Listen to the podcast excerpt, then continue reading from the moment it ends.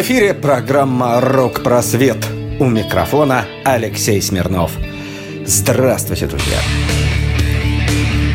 ZZ Топ не будут распадаться и прекращать свою деятельность после смерти Дасти Хилла, ушедшего в возрасте 72 лет – Место басиста музыкант еще при жизни завещал гитарному технику группы Элбаду Фрэнсису, который уже подменял Хилла на сцене, когда у того были проблемы с бедром. Ну а теперь займет его место в бородатом трио.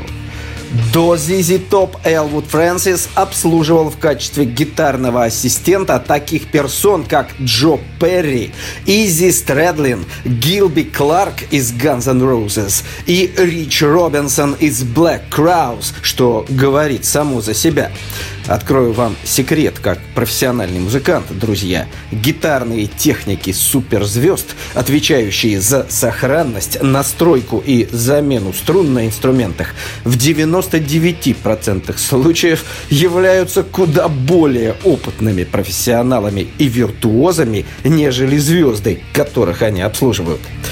Причина смерти Джозефа Майкла Хилла, известного под прозвищем Дасти, не разглашается. Его коллеги скупо используют официальную формулировку «внезапно умер во сне», хотя сам факт того, что басист Зизи Топ заранее завещал свое место в группе Фрэнсису, заставляет сомневаться в такой версии. Тем временем сам Хилл с 2000 года не скрывал, что болен гепатитом С, настоящим проклятием американской рок-тусовки, передающимся исключительно половым путем или через шприцы. Впрочем, не будем бередить глубокую рану рок-общественности и помянем рок-н-ролльного бородача добрым словом. Зизи Топ будет жить. А это значит, все не так уж плохо. Рок-календарь на Моторадио. 3 августа 1963 года состоялось последнее 294 по счету выступление группы «Битлз» в ливерпульском Каверн-клубе. 3 августа 1971 года Пол Маккартни объявил о создании нового коллектива под названием Wings, куда вошла его жена Линда и гитарист Дэнни Лейн из группы Moody Blues. 4 августа 1966 года радиостанции в шести американских городах запретили проигрывание пластинок Битлз из-за небезызвестного высказывания Джона Леннона в приватной беседе с журналисткой. 4 августа 1975 года Роберт Плант, его жена и двое детей попали в автокатастрофу во время отдыха в Греции. В результате пластинку Presence Плант записывал, сидя в инвалидной коляске. 4 августа 80 года Джон Леннон и Йоко Оно приступили к записи альбома Double Fantasy, последнего прижизненного альбома Леннона. 5 августа 1967 года вышел дебютный альбом группы Pink Floyd под названием Piper at the Gates of Dawn. 6 августа 1973 года Стиви Уандер попал в больницу в состоянии комы, э, потому что машина, в которой он ехал, столкнулась с тяжелым грузовиком. Ну, а Стиви, который слеп от рождения, не мог ни видеть приближающую аварию, ни как-то повлиять на ситуацию. 7 августа 1974 года гитарист Питер Вулф из американской группы Jails Band женился на знаменитой киноактрисе Фэй Дануэй. Ну и, наконец, 3 августа 1963 года в городке Дауни, штат Калифорния, родился американский рок-музыкант, вокалист и ритм-гитарист, мультиинструменталист, занимающий 87 место в списке величайших гитаристов всех времен по версии журнала Rolling Stone. И, конечно же, для того, чтобы рассказать о нем и его коллективе, мало одной передачи. Сегодня у нас первая часть. И тема нашей сегодняшней передачи Джеймс Алан Хэтфилд и группа Металлика. Металлика.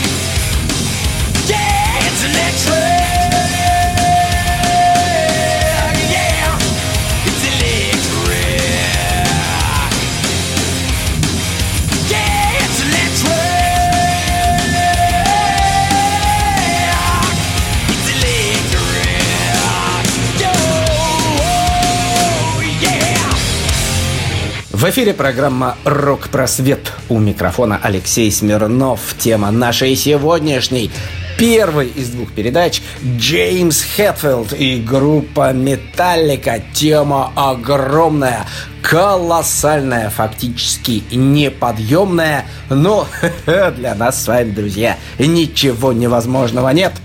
Итак, Джеймс Аллен Хэтфилд э, родился 3 августа 1963 года в солнечной Калифорнии. Хотя, кстати, почему солнечный? Климат в Калифорнии, скажу вам, как человек, бывавший там неоднократно, так себе и скорее похож на питерский сыро, дождливо, слякоть. Отец Джеймса Вирджил, который умер в 96 году, был водителем автобуса. Он ушел из семьи, когда Джеймсу было 13 лет. Мама Джеймса Хэтфилда, Синтия, была оперной певицей, так что парень-то непростой. Оба его родителя были последователями религиозной секты под названием «Христианская наука Мэри Бейкер Эдди». И, по словам самого Джеймса, Огромная часть его в жизни в молодости была связана с христианской религией. Но, но в соответствии со своими верованиями и убеждениями родители Хетфилда не только категорически запрещали переливание крови, но и запрещали вообще любое медикаментозное вмешательство в организм, в том числе вообще пользование любыми медикаментами. Ого, вот представьте себе, любой вид медицинского вмешательства категорически осуждался в семье, и родители Джеймса не отступились от своей веры даже тогда, когда Синтия мать Джеймса умирала от рака, а парню было всего 16 лет. Вы можете себе представить, какая тяжелейшая моральная травма была ему нанесена в подростковом возрасте? Как рассказывал впоследствии сам Хэтфилд, в школе поначалу у него проблем не было, но когда кто-то начинал рассказывать о медицине, он просто уходил с уроков или прятался в укромном уголке. В результате парень стал отдаляться от всех, когда заметил странные перешептывания за своей спиной смерть матери и очень неоднозначное, сложное отношение к религии позднее стали основными темами многих песен группы Metallica. Ну, например, небезызвестный «Mama Said», «Dyer's Eve» и «The God That Failed», которая была написана о родителях Хэтфилда, и «Until It Sleeps», о тяжелой болезни своей матери. Давайте отвлечемся ненадолго от разговоров и послушаем музыку на волне Моторадио. Universe,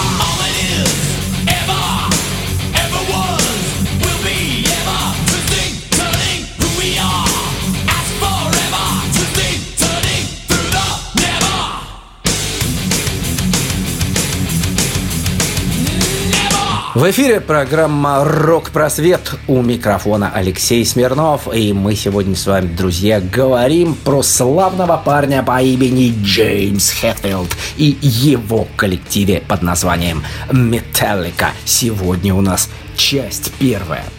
Музицировать Джеймс начал в 9 лет. Он играл на фортепиано.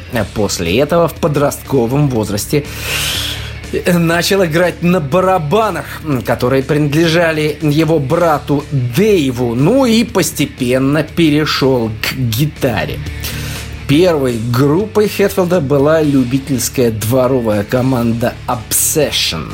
Группа состояла из братьев Веллоуз, которые играли на басу и барабанах, э, и Джима Арнольда на гитаре.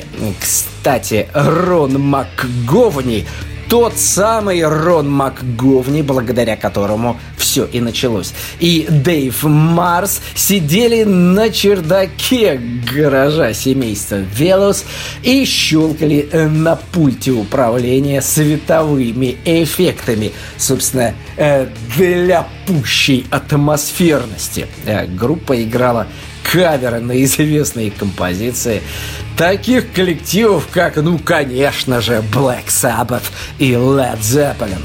После, так сказать, распада Obsession, э, Марс, Хэтфилд и МакГовни продолжили играть вместе.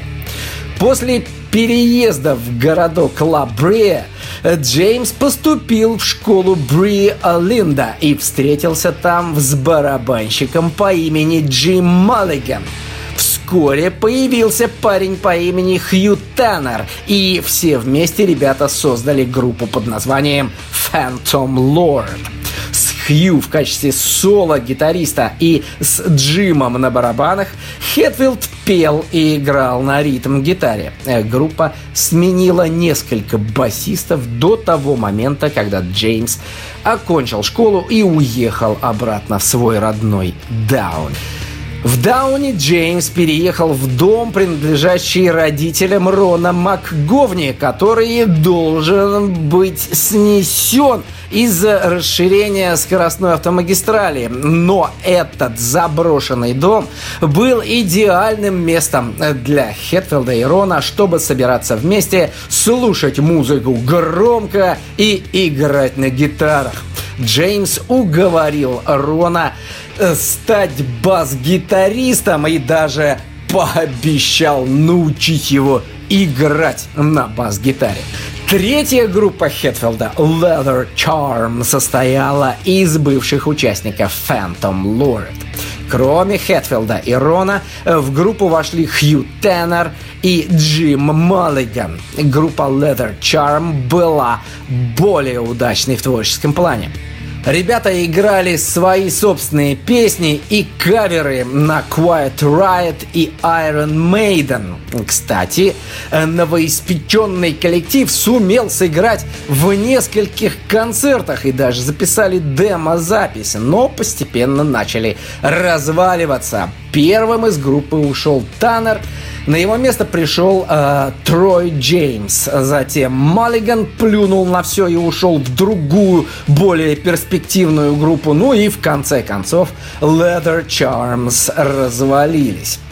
Важнейшим событием в жизни Джеймса Хэтфилда стала встреча с выходцем из Дании – футболистом-любителем и таким же барабанщиком-любителем. Конечно же, друзья, вы понимаете, о ком речь. Это Ларс Ульрих. Вместе ребята и основали группу Металлика.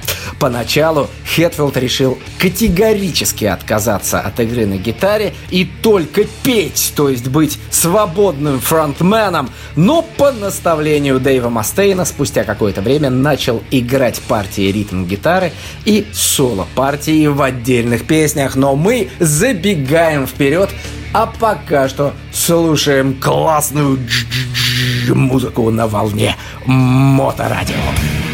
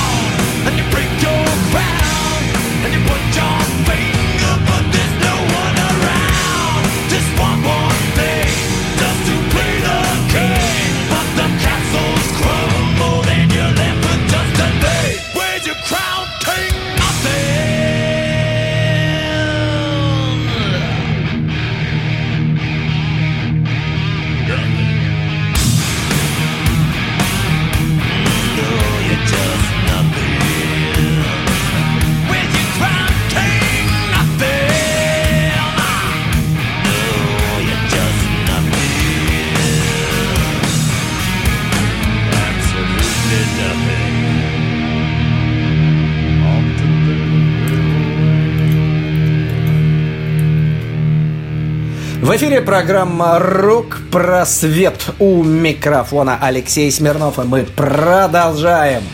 Итак, Группа Металлика была официально основана в Лос-Анджелесе 28 октября 1981 года. Эта дата считается днем рождения группы Металлика. Основали коллектив Джеймс Хетфилд и Ларс Ульрих, причем после того, как оба поместили объявление о создании группы в издании The Recycler – Однако, как позже выяснилось из интервью Рона МакГовни журналу So What, Джеймса и Ларса познакомил между собой их общий друг Хью Теннер, который в то время был соло-гитаристом в той самой группе Leather Charms. И вот дуэт пригласил басиста Рона МакГовни, знакомого Хетфилда по его предыдущей группе Leather Charms. Но на ранних стадиях существования коллектива все время возникали проблемы с гитаристами, э, поэтому уже поначалу их сменилось несколько. С ребятами успели поиграть Ллойд Грант, Брэд Паркер и Джефф Уорнер. Сами понимаете, что плохого гитариста приглашать смысла нет. Ну, а хорошие гитаристы, которые уже почувствовали, так сказать, вкус профессиональной сцены, всегда хотят денег за свою работу. Ну, а где ж взять денег подросткам из начинающей гаражной группы? Ну, так вот.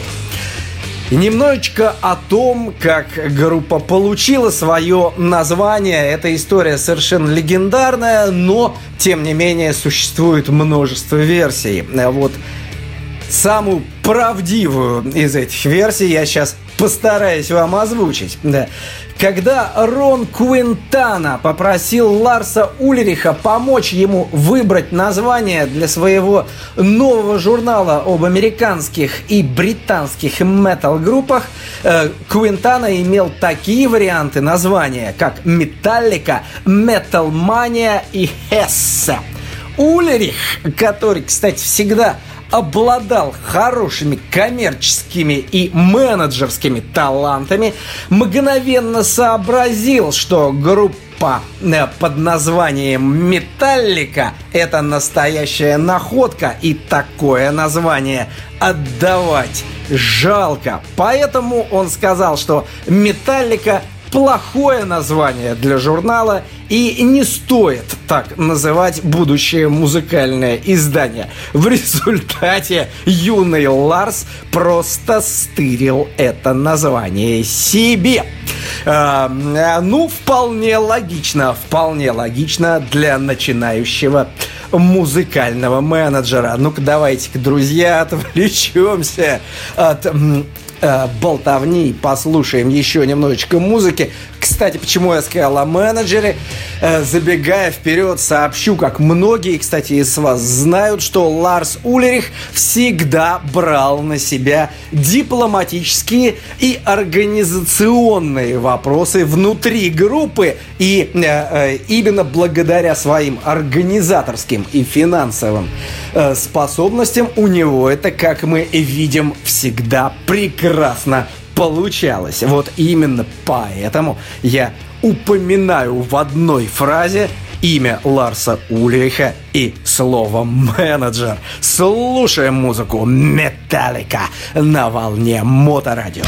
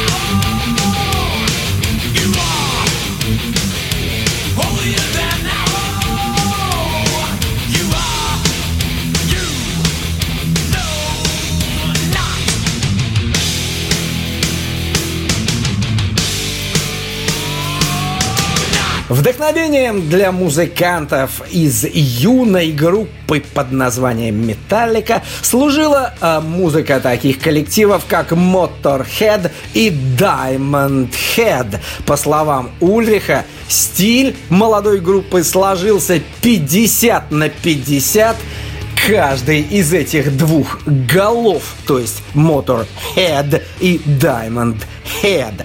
Также вдохновением для ребят служили Black Sabbath, Saxon, Thin Lizzy, Judas Priest, Iron Maiden, Merciful Fate, Venom и другие металлические группы. В основном, конечно же, из Британии. Также на музыку коллектива повлияли панк-музыканты, таких групп как Misfits, The Eruption, Discharge и, конечно же, Ramones.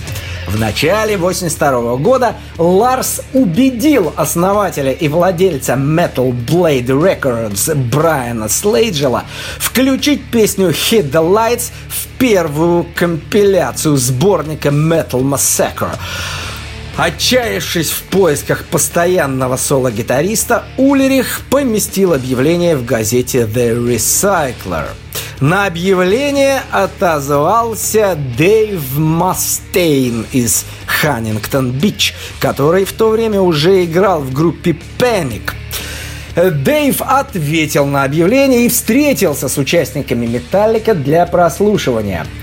Ульрих и Хэтфилд были настолько впечатлены оборудованием и не игрой, а одной лишь разминкой Мастейна, когда тот наигрывал гаммы, что его приняли в группу еще до того, как это прослушивание началось.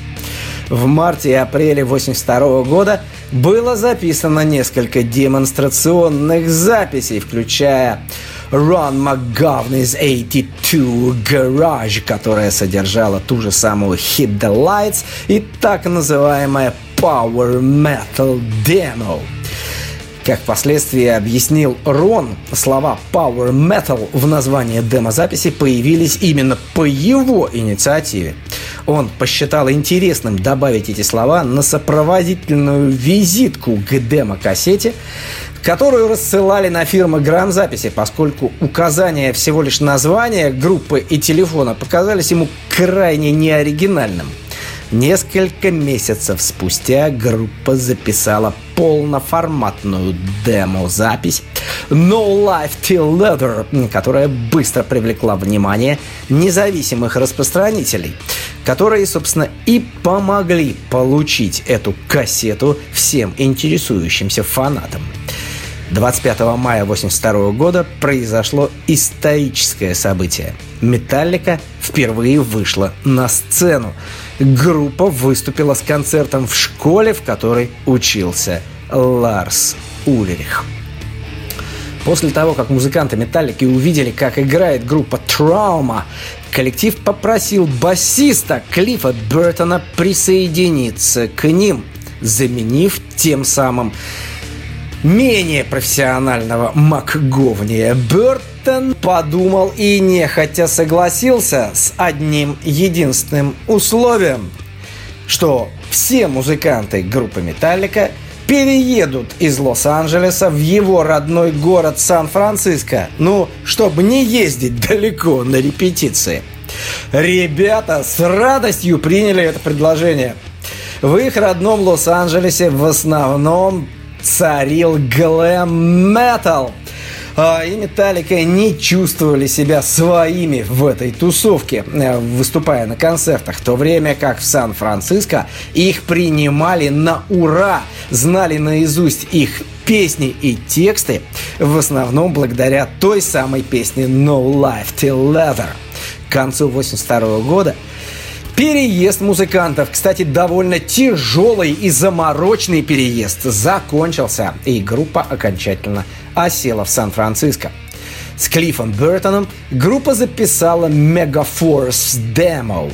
После того, как ребята зарекомендовали себя важной единицей в Bay Area Thrash Metal, Металлика поехала в Нью-Йорк в 1983 году.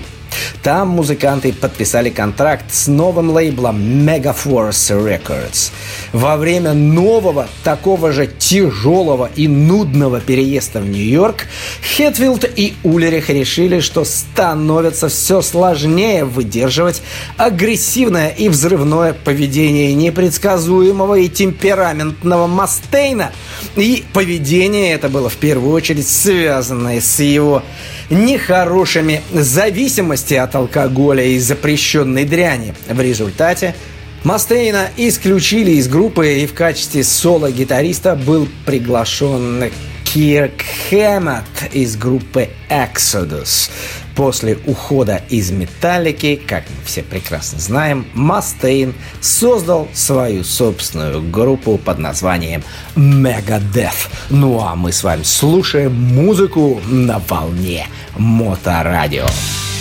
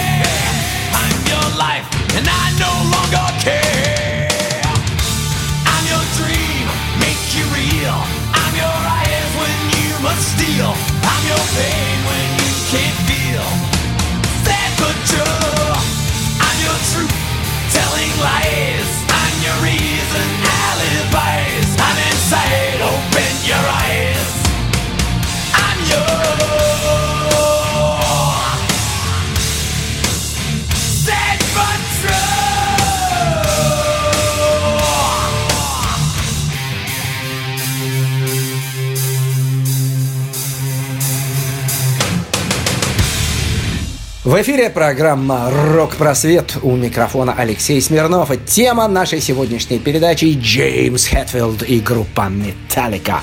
Продолжаем. Поздней весной 83 -го года ребята отправились в Рочестер, штат Нью-Йорк, чтобы записать свой первый альбом «Kill 'Em All». Альбом этот продавался плохо, но группа, тем не менее, получила благодаря нему растущую фанатскую базу э, в металлической среде. Ровно через год э, музыканты выпустили пластинку Ride the Lightning. Включение в альбом более медленной, интроспективной, так сказать, песни Fade to Black выгодно выделило металлику из большинства других групп, работающих в стиле трэш метал. Когда Ride the Lightning привлек внимание крупных звукозаписывающих компаний, Metallica подписала контракт с Electra Records. Их первым релизом с Electra был, конечно же, Master of Puppets образца 1986 года.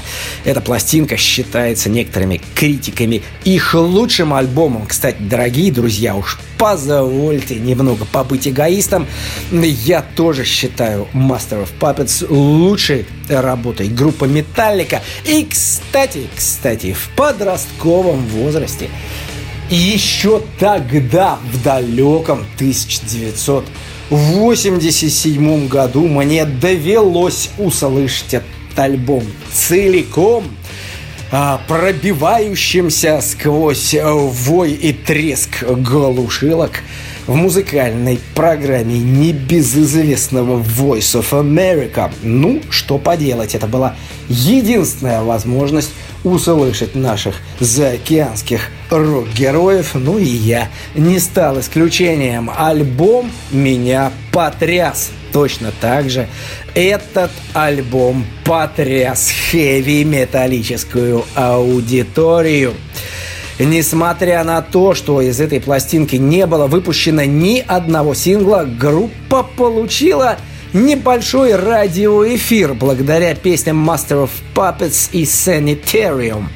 В результате Металлика получила еще большую известность, когда ее пригласили открывать концерты Оззи Осборна и Master of Puppets мгновенно поднялся до 29 строчки в двухсотке Billboard. Критики по сей день говорят, что Master of Puppets это один из величайших хэви-метал альбомов всех времен.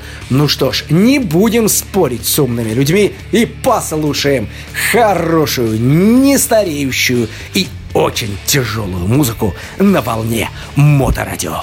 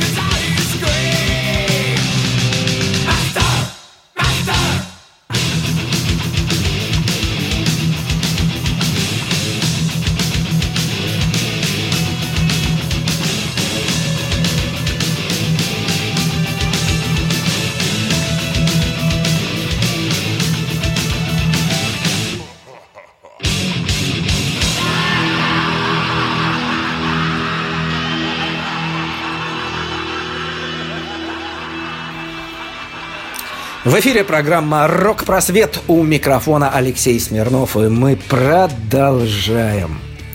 27 сентября 1986 года во время европейского турне Клифф Бертон погиб в Швеции, когда автобус группы по дороге в Копенгаген занесло на скользкой дороге, и он перевернулся. Бертона выбросила из открытого окна и придавила автобусом. Лебедка, которая поднимала автобус, порвалась, что привело к тому, что этот автобус упал на музыканта второй раз. Был ли Клифф Бертон к тому моменту уже мертв или нет, до сих пор остается неясным, но он получил смертельные ранения. Смерть Клифа оставила группу в сомнении, что делать дальше. Трое музыкантов решили, что Бертон пожелал бы, чтобы они продолжали. И с благословения семьи Бертонов Металлика начала поиски замены и почти сразу начала прослушивание. Среди претендентов был Лес Клейпул, друг детства Кирка Хэммета.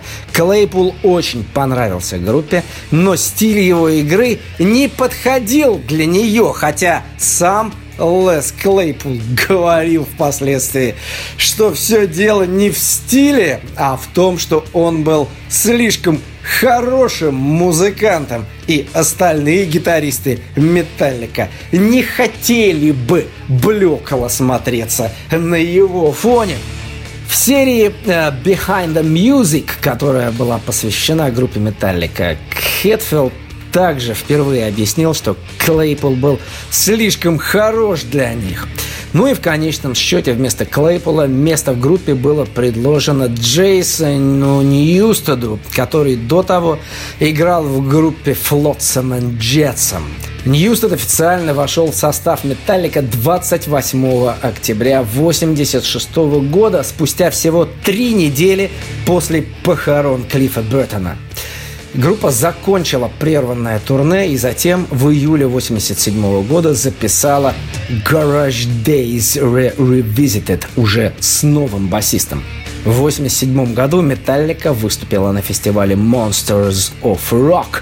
И именно там у музыкантов произошел серьезный конфликт с Бон Джови, которые летали на вертолете во время их выступления. В результате Джеймс Хедфилд нацарапал на своей гитаре фразу «Kill Bon Jovi».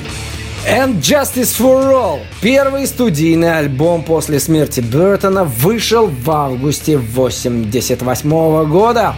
Ох, друзья мои, я прекрасно помню момент э, выпуска этой пластинки. И, кстати, я, будучи 15-летним пацаном, ну уж простите мне мои воспоминания, очень уж хочется вам про это рассказать.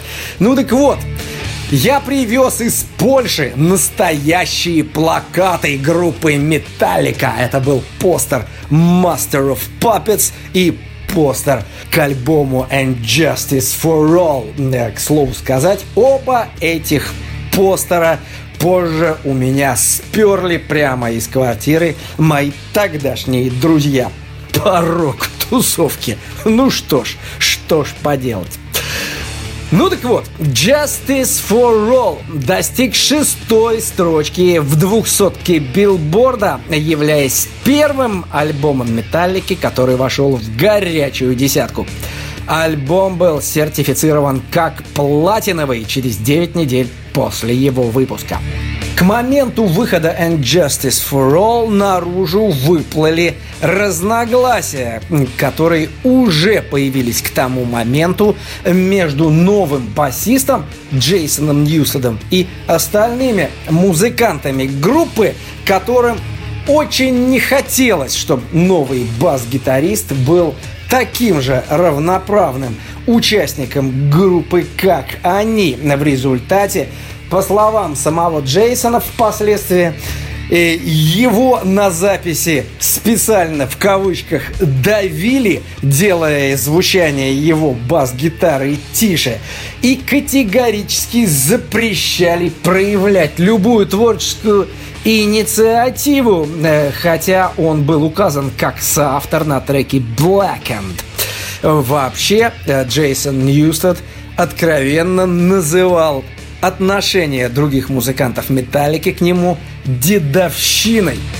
А Стив Хью, например, журналист All Music, отметил, что продюсирование альбома было слабым, а барабаны Ларса Ульриха звучали громче, э, чем гитары на альбоме поддержку этой пластинки Металлика начала тур Damaged Justice, а в феврале 89 года музыкантов Металлика впервые выдвинули на премию Грэмми в недавно созданной категории под названием «Лучшее вокальное либо инструментальное хард-рок, хэви-метал выступление. Но, тем не менее, как ни странно, награду внезапно получила группа Jethro Tull за альбом Crest of a Knave. Этот факт спровоцировал множество споров так как Металлика была ожидаемым победителем и осталось ждать получения награды за исполнение песни One для телеэфира. Издание Entertainment Weekly включило победу Джеффа Талл в перечень 10 самых больших разочарований в истории премии Грэмми. Ну а мы с вами слушаем музыку на волне Моторадио. радио.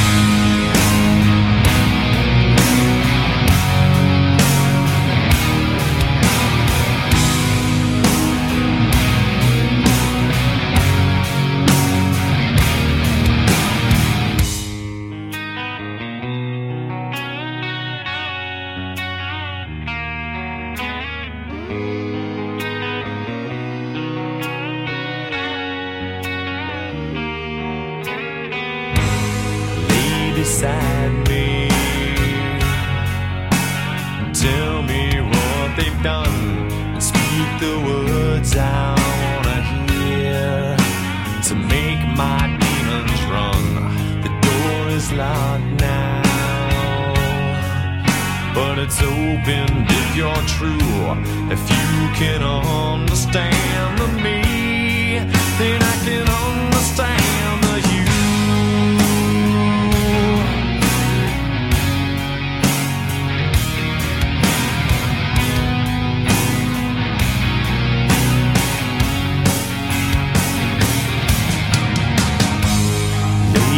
beside me.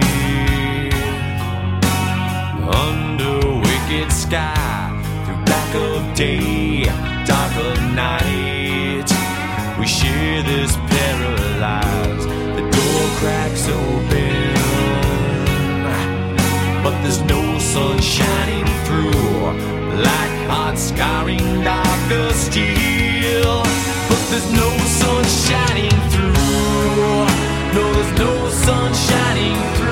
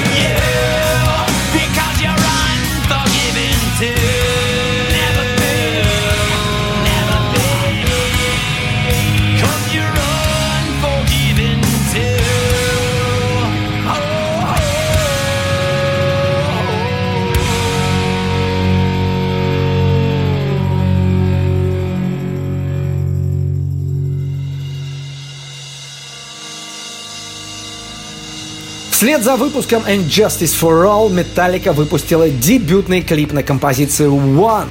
Металлика исполняла эту песню, как мы помним, на заброшенном складе. В клип также вошли вставки из фильма «Johnny Got His Gun».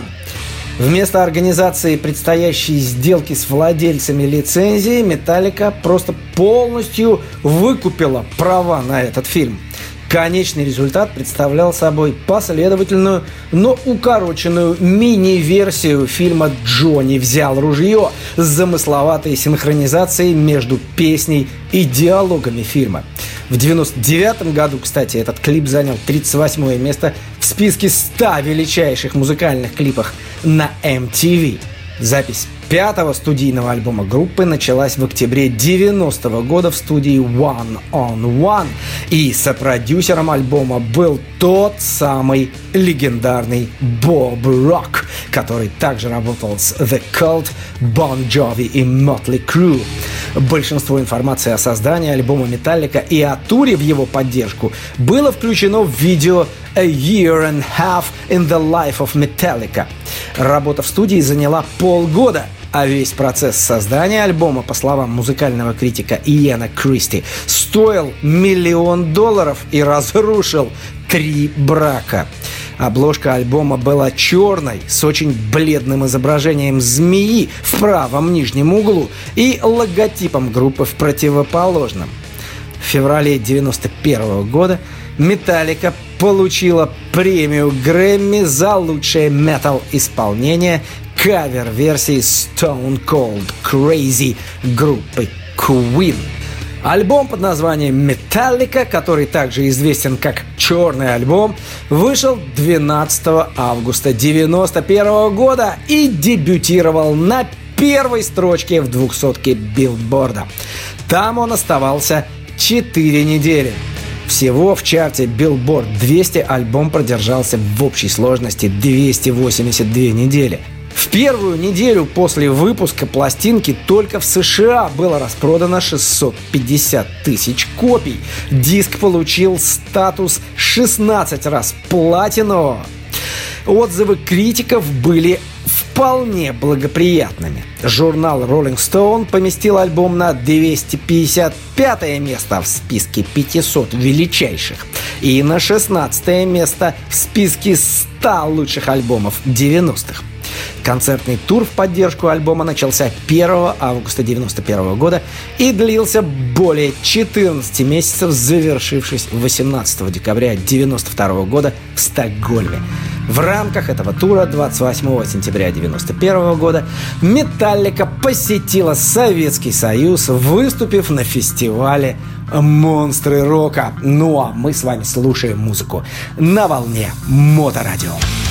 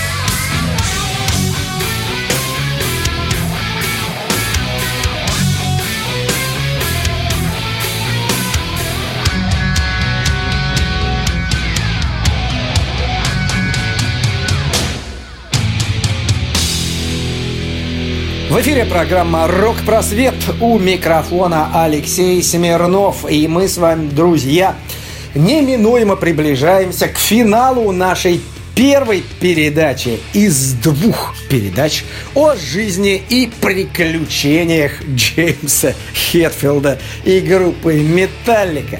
Все цитаты и прямая речь будут в следующем выпуске. Ну а пока что позвольте распрощаться с вами. Не болейте, догуливайте с удовольствием августовские летние денечки – слушайте хорошую музыку и берегите друг друга.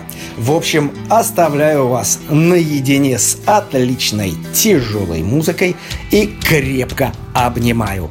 Ваш Алексей Смирнов. Счастливо вам, друзья!